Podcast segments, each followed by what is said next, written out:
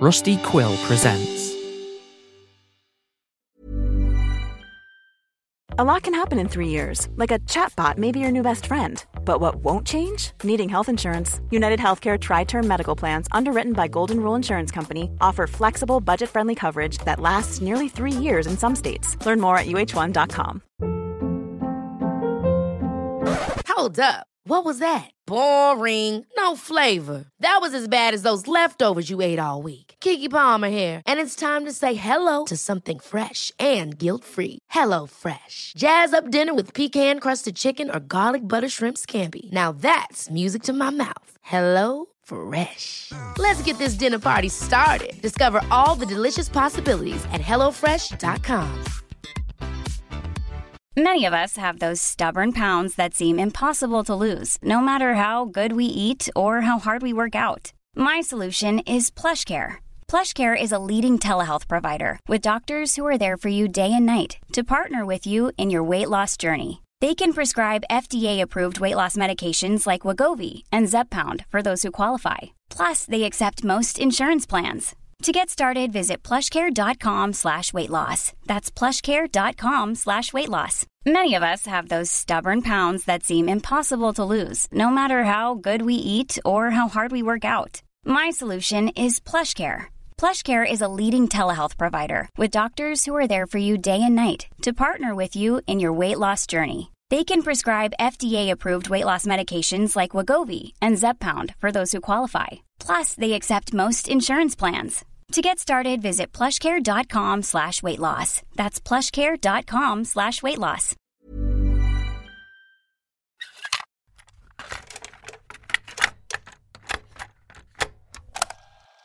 This is entry 3118, titled The Bright Tree. Written and submitted by an exchange member going by the name Girl from the Crypt. Recorded by Cole Weavers.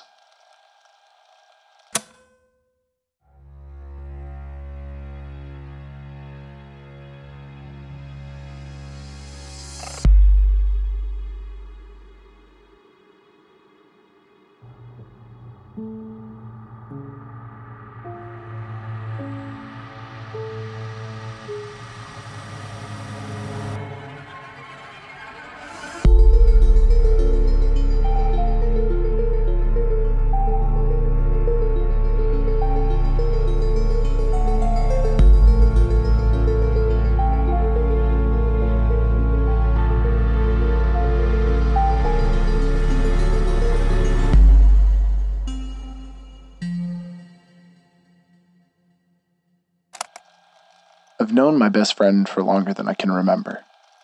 At least that's what he keeps telling me. According to him, the first time we met actually wasn't the first time we met. It's the only one I can recall, though.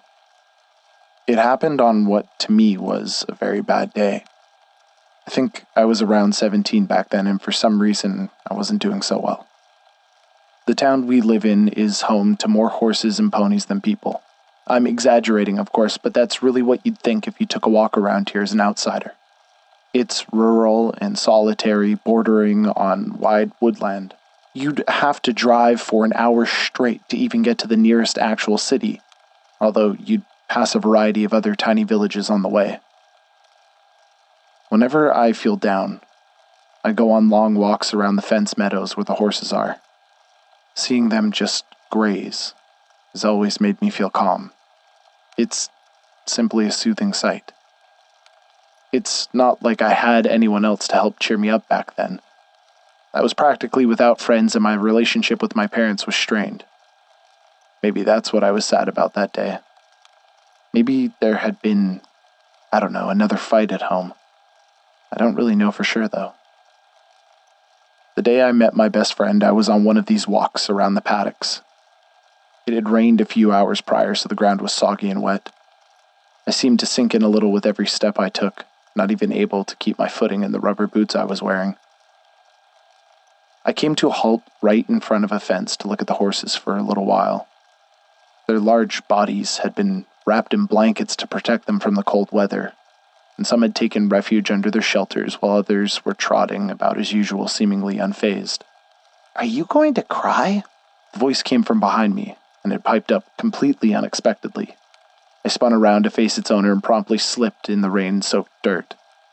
The only thing keeping me from falling was the hand that shot forward and quickly grabbed me by the upper arm, steadying me on my feet.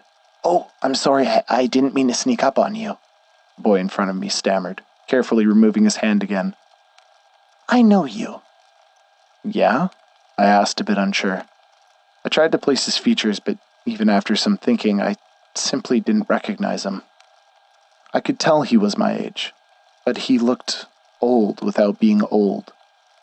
I know this is probably not a perfectly useful description, but he had the air of someone who had trouble sleeping. He looked exhausted. From school? He shook his head no. Nah, I'm already done with school. And we went to different ones anyways, I, I think. I never saw you there. He cleared his throat. We, uh, we used to hang out when we were kids. Are you sure? Because I don't. He gave me a wave of his hand. Yeah, none of them do. I mean, one does, but he didn't make it. It's really uh, better not to. I felt a nervous smile grow on my lips. okay, what do you mean by that? That's not important. If you want me to, I can tell you, but not now. It was shaping up to be the weirdest conversation I'd had in a long time, but it was an intriguing kind of weirdness. Besides, I was longing for company, and despite coming off a tad odd, he seemed friendly enough. Why'd you think I was going to cry? Did I look sad? He nodded. You know, if you need someone to talk to, his voice trailed off and he let go of an awkward chuckle. Then you can tell me. The total stranger you don't remember meeting before. Okay, yeah, I can hear it now. I smiled despite the lump in my throat. It was a very random offer, but I liked it. I wanted to talk, in fact. I think I needed to. The boy introduced himself as Schnee. I remarked that I had never heard a name like that before, and he told me it wasn't the one given to him at birth. The other parents used to call me that, he said. Do you remember what they called you? I answered that I had no idea what he was talking about. He laughed and, not really minding my actual question, replied, They called you Rabbit. I kept trying to get him to tell me what he meant, but he wouldn't say anything else.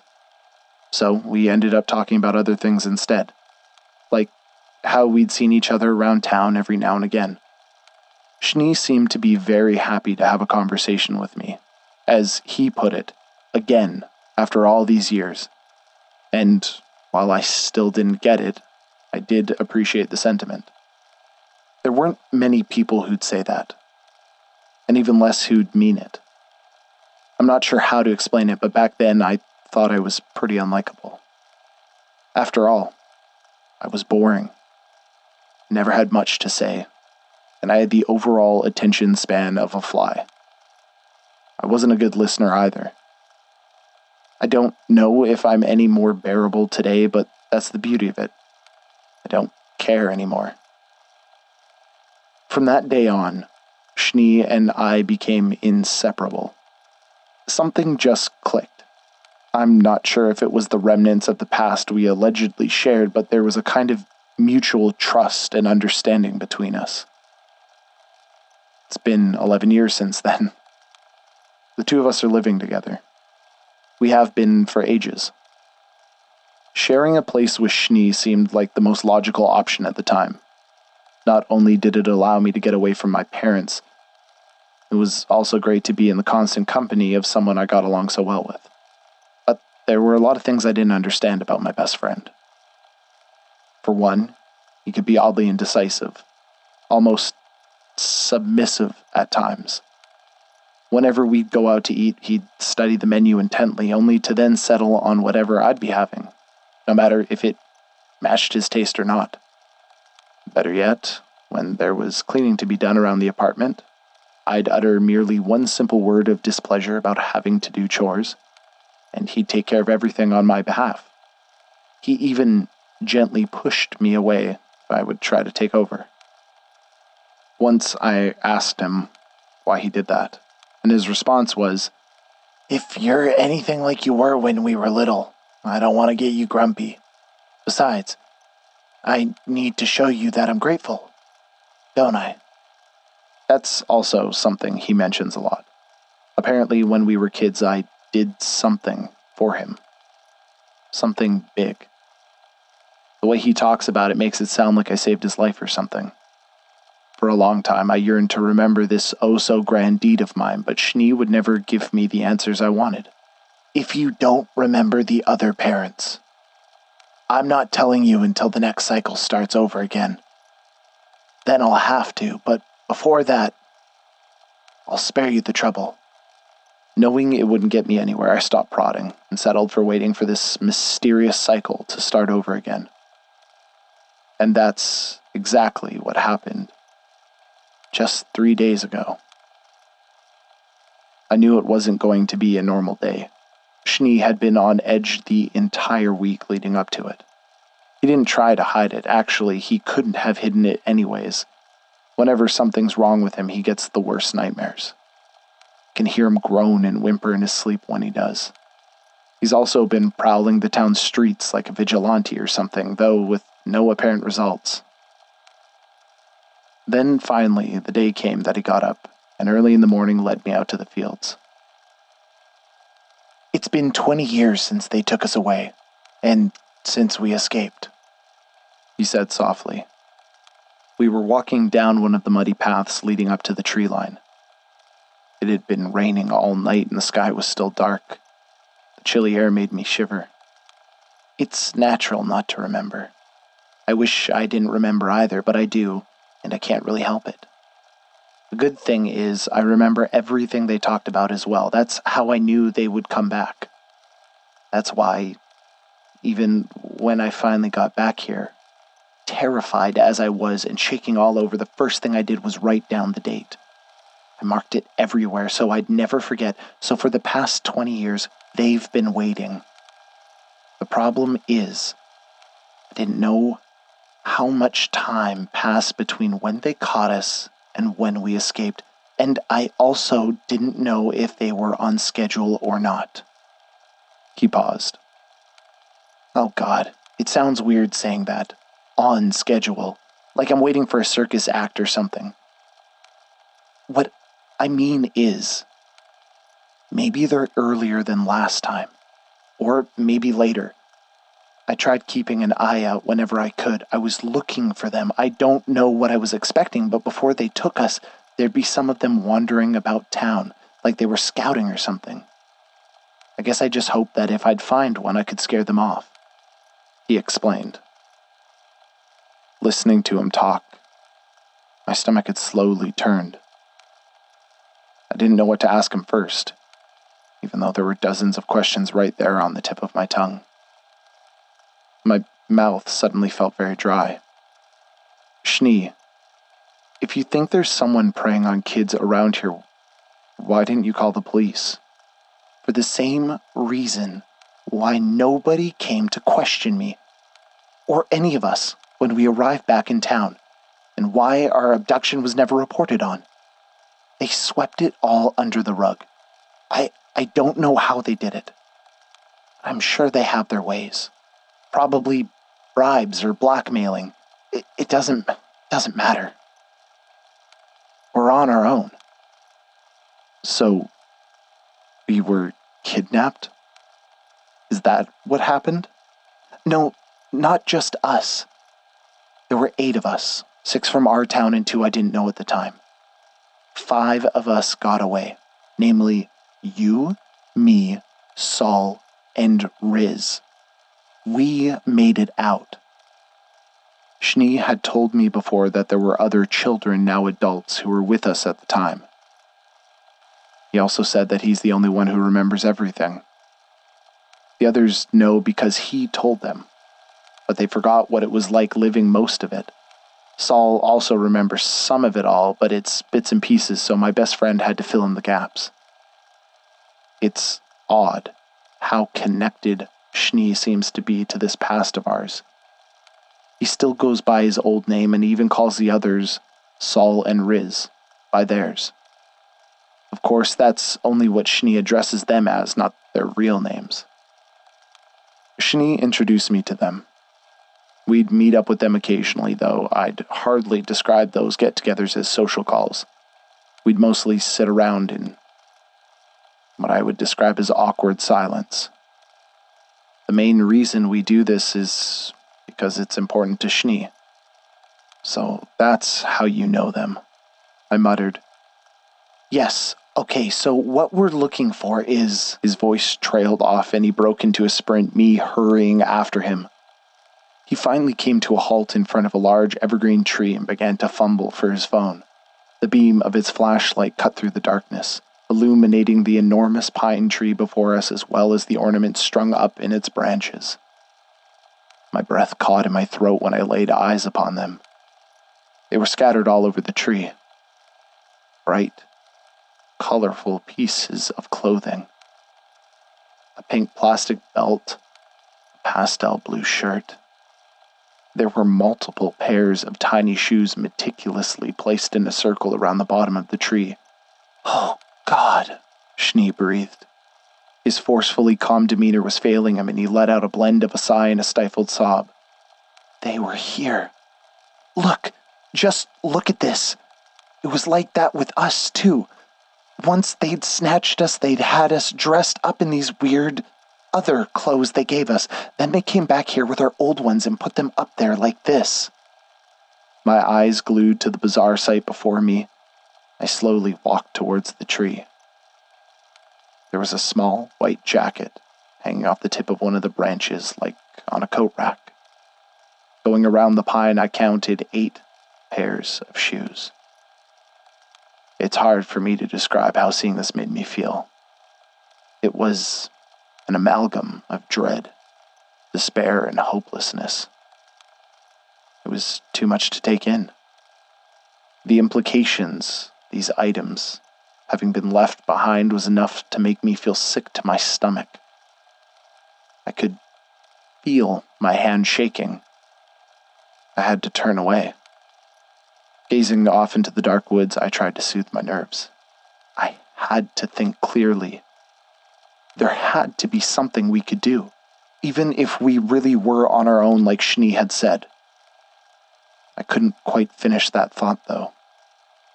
Peeking out from behind the trees, I suddenly spotted a sliver of white. It took me a split second to realize that it was a face staring back at me. Except that it didn't look right. It was too pale, like it didn't have skin covering it. Another moment passed before I finally worked out it was a mask and that it had been attached to a person. Hey, I called out, leaping forth towards the stranger who had been gazing at us like a deer in headlights. Schnee had to have seen them too by then, seeing as I could hear him run after me. Upon noticing we were coming towards them, the masked person took off. I didn't have to think about the matter for long. There was no doubt in my mind that they had strung the clothes up there. After 30 seconds of running, Schnee had given up pursuit already, I heard him call out from behind me, telling me to come back. Still, I kept trying to catch up with the masked person. They weren't that far ahead of me, and I've always been fast on my feet, so I figured I had a chance. My hopes grew when I noticed they were slowing down. Thinking they'd tired themselves out, I picked up my pace even further. There was just a few more steps separating me from the stranger. Reaching out to grab them by their black trench coat, I got ready to spin them around. It was then that their hands suddenly shot forward and snatched my wrist. I felt strong fingers dig into my skin as the masked person slowly turned around to face me. I froze in place, staring at the two dark eye holes in the white solid material. The sun still wasn't up, and in the dim light the view was eerie and indistinct. Finally, I regained control over my body. It must have only been two seconds that I stood there gaping at the stranger before I made my first attempt to break free from their grasp. In response, the person rammed their fist into my stomach, but the blow wasn't very strong. I didn't step back and instead lunged at my attacker, toppling over them, landing on top of them. I'm not very strong or heavy, so I was surprised at how easily they buckled underneath me. I pinned them to the ground and immediately reached for the mask, By then I could already tell it was a man, albeit one with a very gaunt and weedy frame. He seemed almost malnourished. He weakly tried to bat at my hands as I pulled at the mask, trying to get it off. Then, all of a sudden, he stopped. The blink of an eye, the man froze up before letting out a soft gasp, followed by an ear piercing cry. Rabbit! He howled, arcing his back as if in pain. I'm sorry. I'm sorry. I fell still, looking down at him in bewilderment. There was nothing about him I recognized. Not his clothes, nor his figure or voice. There was only one way he could know me. Who are you? I pressed out. My question didn't seem to register as he kept sobbing and panting almost hysterically.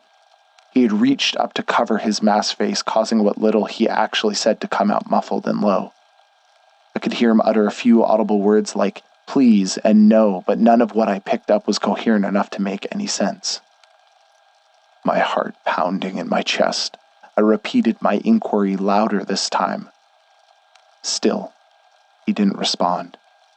I tried to pry his hand away from his mask, but to no avail. Meanwhile, he'd been steadily working on wriggling out from beneath me like a giant earthworm. He eventually succeeded in shaking me off and rose to his feet, still clutching his face. To my surprise, he didn't run away immediately. Instead, he spoke up again, his voice trembling. I'm sorry, he whimpered. I swear. I didn't want to. I only said I liked it so Daddy wouldn't hurt me. But I shouldn't have. I'm so sorry. As soon as those words had left his mouth, however, he took off. Faster this time.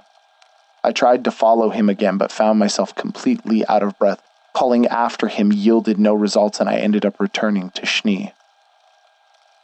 He'd wandered into the woods after me, so he met me halfway, sweat dripping off his forehead and a wide eyed look of exhaustion, fear, and concern on his face.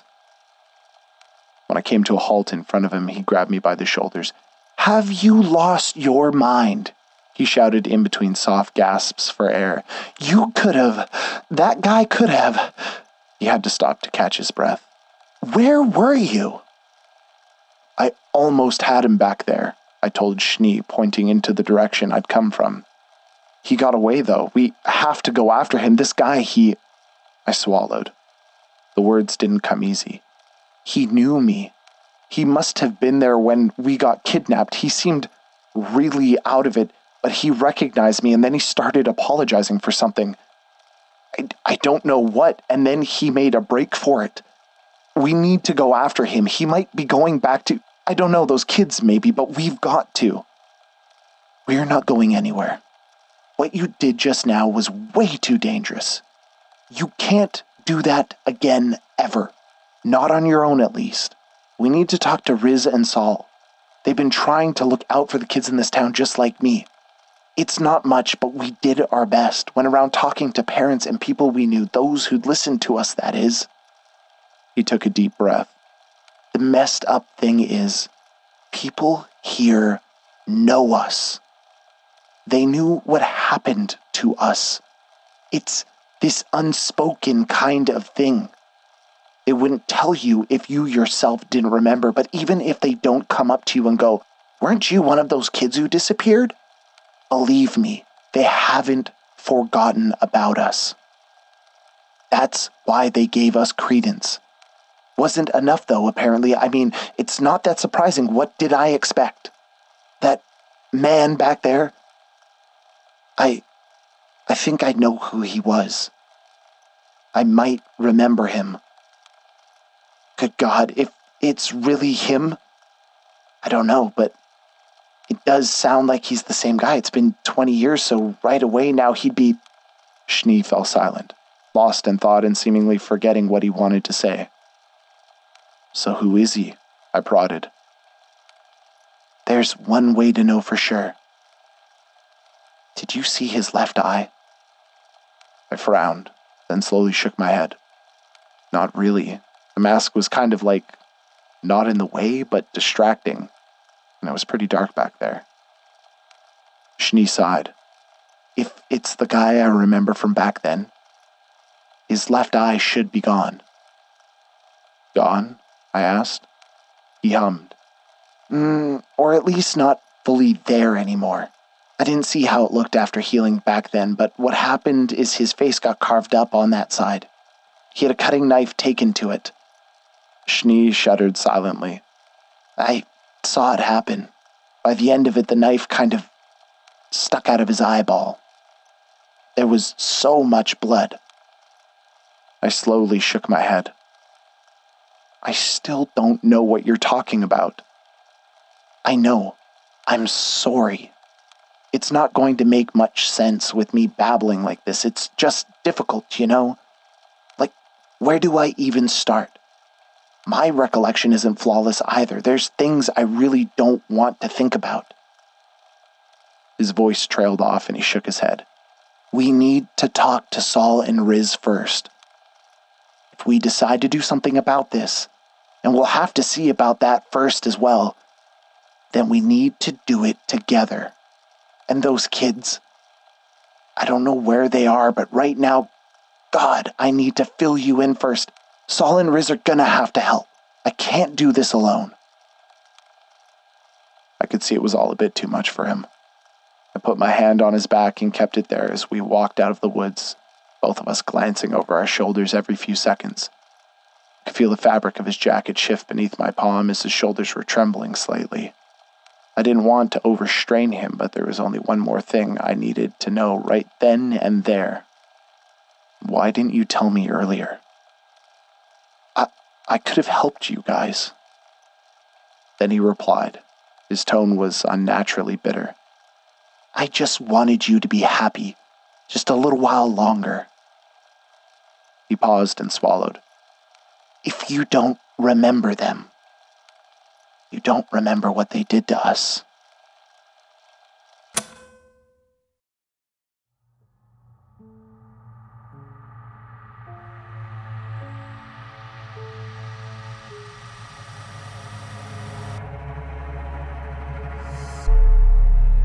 Tiny Terrors is an anthology horror podcast produced by Pulp Audio and licensed under a Creative Commons Attribution Non Commercial Sharealike 4.0 international license. This episode was directed by Cole Weavers, with sound production and editing by Mike LeBeau. To find additional information or to join our Patreon for additional content and ad free episodes, visit our website, www.tinyterrorspod.com. Follow us on Twitter, Instagram, and Facebook at Tiny Terrors Pod. Or join the Pulp Audio Discord by clicking the link in the description below. Rate and review us on Spotify and Apple. And finally, thanks for listening.